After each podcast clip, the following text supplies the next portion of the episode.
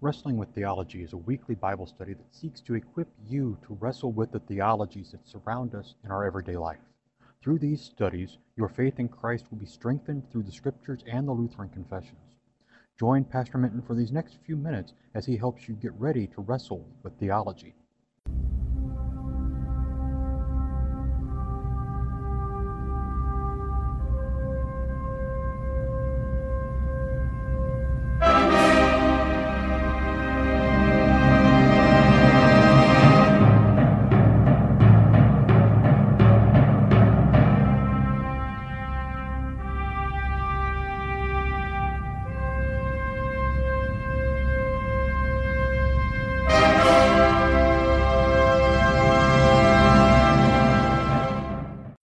Right, it's time for another episode of Wrestling with Theology. I am Pastor Doug Minton here to guide you.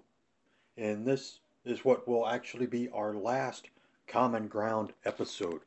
As I've done some prayerful consideration and looking at the different portions of the Wrestling with Theology, I've seen that Common Ground comes in at a close third in what's actually listened to by those who download it, with the Apostolic Fathers falling behind it.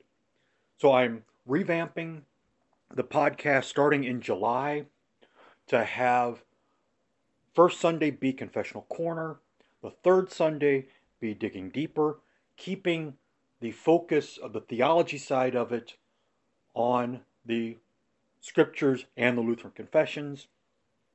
But then the second and fourth Wednesdays, I am going into the behind the scenes look at what it was like to book a territory by having a fantasy wrestling promotion of my own called Pro Wrestling America. I'll spend the month of July, those two episodes discussing just kind of the background of what led into this and I'll spend the two episodes in July giving a build up with the first actual card being talked about in August. If you have any questions or if you're wanting to hear more of Common Ground, please give me an email at wrestlingwiththeology at gmail.com and let me know. I will continue the Apostolic Fathers on a sporadic basis, but right now the episodes that we have are getting close to where I have written, so it'll become more sporadic in the few, in the very near future anyway. So those will be the Apostolic Fathers will still be going on, but on a much less regular basis. So today, as we go into common ground, we're going to look at the first two of the seven sacraments in the Roman Catholic Catechism that is, baptism and confirmation. But first, we have to go into what exactly the sacraments are. As we begin to discuss the sacraments, we come to our first point of contention with the Roman Catholic Church. What is the purpose for the sacraments, and how many sacraments are there? First, the sacraments have a very important purpose, especially in the initiation of the Christian into the church. They give birth and increase healing and mission to the Christian's life of faith in paragraph 1210. However, the Catechism begins this section with very ominous and anti Christian words. Christ instituted the sacraments of the new law, also paragraph 1210. Jesus didn't come in the flesh to abolish the old law and establish a new law. He came into the flesh to fulfill the entire law of God, Matthew 5, 17 and 18. Jesus came into the flesh to redeem us who cannot keep the law. Therefore, Jesus instituted the sacraments so that we might be brought into his covenant and receive the forgiveness of our sins. Second, how many sacraments are there? The Roman Catholic Church numbers seven. The Lutheran Church numbers two or three. The question revolves around the definition of a sacrament. The Catechism defines a sacrament by saying the term sacramentum emphasizes the visible sign of the hidden reality of salvation, which was indicated by the term mysterium in paragraph 774. By this definition, anything instituted by Christ that is related to any doctrine related to salvation can be called a sacrament. Therefore, the Roman Catholic Church counts marriage and holy orders as sacraments. The Lutheran Church follows the ancient definition of a sacrament which dates back to St. Augustine. A sacrament is an act ordained by God to which he has attached the promise of the forgiveness of sins and for which he has prescribed a visible element, as Francis Pieper quotes in his Christian Dogmatics. Through this definition, it restricts the list of sacraments to baptism and the Lord's Supper. However, the proclamation of the forgiveness of sins and absolution should also be counted. The issue that some have with that is counting the pastor as the visible element. As the Catechism goes into the sacraments, it begins with the sacraments of Christian initiation baptism, the Lord's Supper, and repentance. These are foundational for the Christian life. Baptism brings the person into God's covenant people. It serves as the entrance to the church. Therefore, the baptismal font is placed in the doorway leading into the sanctuary or in the front of the sanctuary at the bottom of the steps to the chancel. So now we look at the in brief in this section, which covers roughly paragraphs 1210 to 1274. So we begin in paragraph 1275, reading through 1284. Christian initiation is accomplished by three sacraments together baptism, which is the beginning of new life, confirmation, which is its strengthening, and the Eucharist, which nourishes the disciple with Christ's body and blood for this transformation in Christ. Go therefore and make disciples of all nations, baptizing them in the name of the Father and of the Son and of the Holy Spirit, teaching them to observe all that I have commanded you. Matthew 28, 19 and 20. Baptism is birth into the new life of Christ. In accordance with the Lord's will, it is necessary for salvation, as is the church herself, which we enter by baptism. The essential rite of baptism consists in immersing the candidate in water or pouring water on his head while pronouncing the invocation of the most holy Trinity, the Father, the Son, and the Holy Spirit. The fruit of baptism, or baptismal grace, is a rich reality that includes forgiveness of original sin and all personal sins, birth into the new life by which man becomes an adoptive son of the Father, a member of Christ, and a temple of the Holy Spirit. By this very fact, the person baptized is incorporated into the church, the body of Christ, and made a sharer in the priesthood of Christ. Baptism imprints on the soul an indelible spiritual sign, the character, which consecrates the baptized person for Christian worship. Because of the character, baptism cannot be repeated. Those who die for the faith, those who are catechumens, and all those who, without knowing of the church but acting under the inspiration of grace, seek God sincerely and strive to fulfill his will, can be saved even if they have not been baptized. Since the earliest times, baptism has been administered to children, for it is a grace and a gift of God that does not presuppose any human merit. Children are baptized in the faith of the church. Entry into Christian life gives access to true freedom.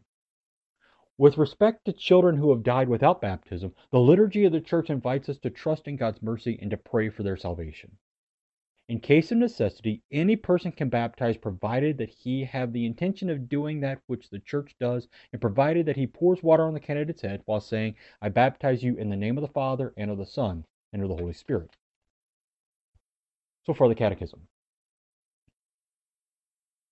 As the Catechism goes through the rite of baptism and the necessity of baptism, we have very little disagreement. The biggest disagreement in the ceremony would be over the necessity of using blessed water for baptism. In the theology, there is the problem of Rome's emphasis on works righteousness in the Christian life. This is spelled out in the Catechism. By baptism, all sins are forgiven, original and all personal sins, as well as all punishment for sins. Yet certain temporal consequences of sin remain in the baptized, since concupiscence, the tinder of sin, is left for us to wrestle with. It cannot harm those who do not consent, but manfully resist it by the grace of Jesus Christ. Paragraphs 1263 and 1264, quoting from the Council of Trent. Through this statement, the necessity and burden of penance is brought into the mix because man must resist the evil desires to sin or work off the sins by doing good works of contrition or spending time in purgatory. In baptism, sin is not destroyed. Sin is forgiven, but it still exists. Not a simple tinder or spark that might begin a new fire of sin. The entire fire is still there. Therefore, Paul teaches about the Christian being simul justus et peccator, simultaneously saint and sinner, in Romans 7, verses 13 through 25. Baptism is not the ending of sin. It is the beginning of life in Christ. It is the death to sin and the resurrection to a new life, a life where we struggle and wrestle with the sin that is within us, a life where the Christian struggles against the devil, the world, and his own sinful flesh as they try to remove him from Christ's covenant. So we move on from baptism into the next part of Christian initiation. That is the sacrament of confirmation, which the Catechism covers in paragraphs 1285 through 1321. The in brief starts in paragraph 1315. Now, when the apostles at Jerusalem heard that Samaria had received the word of God, they sent to them Peter and John, who came down and prayed for them that they might receive the Holy Spirit, for it had not yet fallen on any of them, but they had only been baptized in the name of the Lord Jesus. Then they laid their hands on them and they received the Holy Spirit. Acts 8 14 to 17. Confirmation perfects baptismal grace. It is the sacrament which gives the Holy Spirit in order to root us more deeply in the divine filiation, incorporate us more firmly into Christ, strengthen our bond with the church, associate us more closely with her mission, and help us bear witness to the Christian faith in words accompanied by deeds. Confirmation, like baptism, imprints a spiritual mark or indelible character on the Christian soul. For this reason, one can receive this sacrament only once in one's life.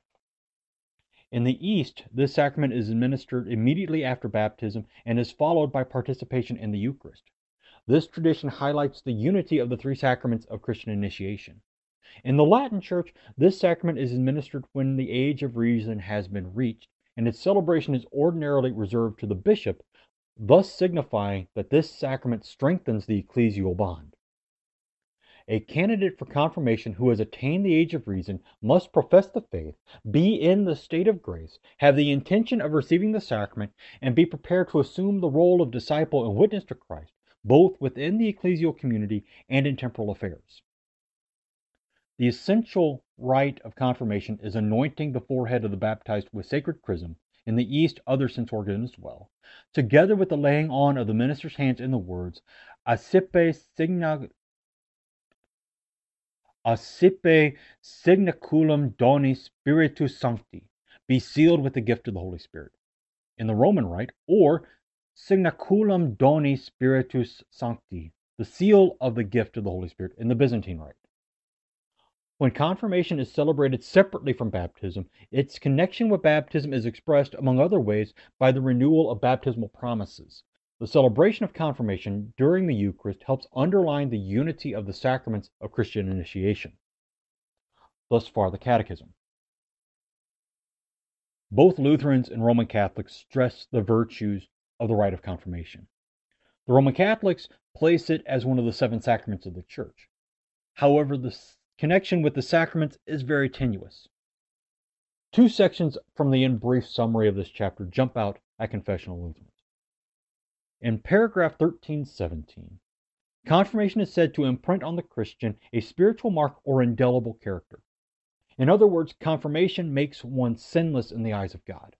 Confirmation has strict biblical institution. There is no thus saith the Lord for confirmation. It was developed by the church for the catechesis of the children in the congregation. The church sought for a way to ensure that the children were truly learning at least the basics of the faith they were baptized into. So they created the rite of confirmation. Confirmation is a wonderful rite, but it is not a vehicle God has promised to use to bring forgiveness of sins. It is a human rite that shows the readiness of the catechumen to enter into a more responsible role in the congregation. In paragraph 1319, confirmation is seen as needing to be done when a Christian has reached the age of reason and can confess the faith for themselves. Nothing wrong with this, but American Christians seem to have a problem with discipleship both inside and outside the church. For some, discipleship has a wonderful place in the church, but it doesn't really apply much to the temporal affairs of this world. This is the privatization of faith that American society wants in public figures who govern over temporal affairs. But discipleship cannot only occur in the four walls of the sanctuary.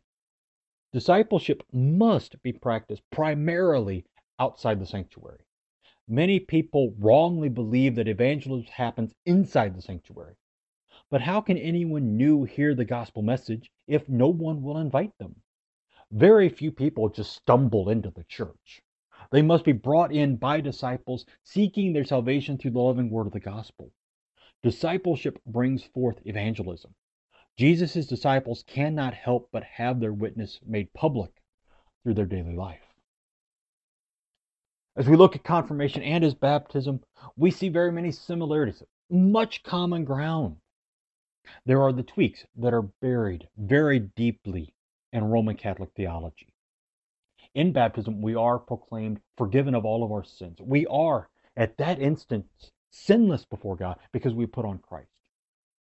Confirmation does not do the same thing. Confirmation seals, it confirms the vows that were made by the parents and sponsors at baptism. Confirmation is something we made up as the church. And yes, could be done away with, as has been done in many non denominational and non liturgical churches that seek to have believers' baptisms and move baptism to the point where we would normally have confirmation in a Roman Catholic or Lutheran church. Have baptism done after the teaching because, well, they also believe that there's not original sin or that children are not accountable for their sins before the age of reason. So we have here the first two sacraments of the Roman Catholic Church linked together because one is the completion, air quotes there, of the other. But truly, the second is just the person's verbal assent and pronouncement of what happened at the first one. Which is why I have no problem with confirmation. It, I have no problem with infant baptism because A, baptism is a gift from God, it is God's work in the person's life.